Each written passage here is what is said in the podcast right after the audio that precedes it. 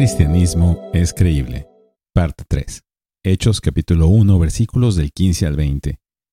Por este tiempo, un grupo como de 120 personas estaba reunido ahí, y Pedro se puso de pie en medio de los hermanos y dijo, Hermanos, tenía que cumplirse la escritura en que por boca de David el Espíritu Santo predijo acerca de Judas, el que se hizo guía de los que prendieron a Jesús. Porque Judas era contrario entre nosotros y recibió parte en este ministerio. Este, pues, con el precio de su terrible infamia, adquirió un terreno, y cayendo de cabeza se reventó por el medio, y todas sus entrañas se derramaron. Esto llegó al conocimiento de todos los que habitaban en Jerusalén, de manera que aquel terreno se llamó en su propia lengua Aceldama, es decir, campo de sangre. Pues en el libro de los Salmos está escrito, que sea hecha desierta su morada, y no haya quien habite en ella, y que otro tome su cargo. Continuamos examinando las cinco cualidades que se mencionan en Hechos capítulo 1 versículos del 12 al 26, que hacían de los apóstoles testigos creíbles. La tercera cualidad, los apóstoles eran hombres de la palabra. Pedro no solo había estado asistiendo a las reuniones de oración, también había estado pasando tiempo en la palabra de Dios. Su sermón del día de Pentecostés estaba cargado de escrituras que recitaba de memoria. Aquí cita los Salmos 69 y 109 para citar las razones por las que Judas había desertado y por qué su puesto debería ser cubierto por otra persona. Afirma que David no escribió los salmos por su propio ingenio, sino por medio del Espíritu Santo.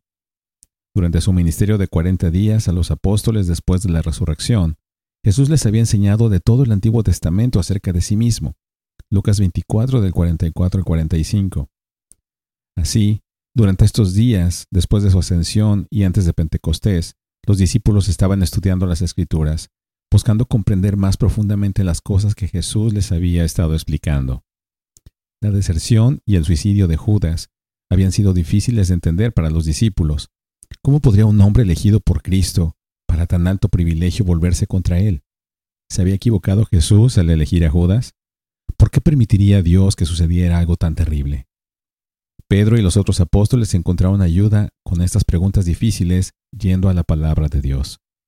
La escritura tenía que cumplirse. Tenía es la palabra que Lucas usa a menudo para referirse a la necesidad divina. El propósito de Dios se cumplirá.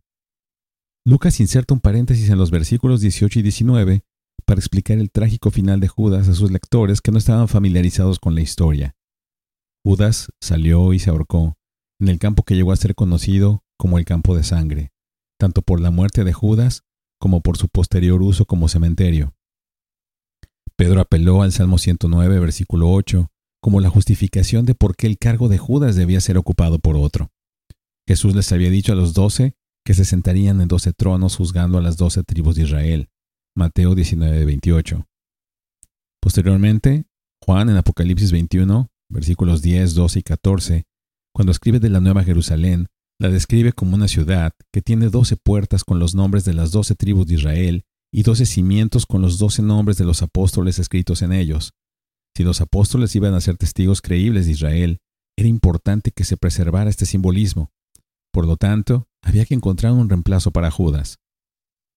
El punto es que los apóstoles eran hombres de la palabra, y apelaban a la palabra para explicar la dificultad de la deserción y muerte de Judas y de la necesidad de reemplazarlo con otro testigo creíble. Así podemos creer el testimonio de los apóstoles, porque eran hombres cuyas vidas habían sido cambiadas a través de un encuentro personal con Jesucristo. Eran hombres de obediencia y oración, y hombres de la palabra de Dios.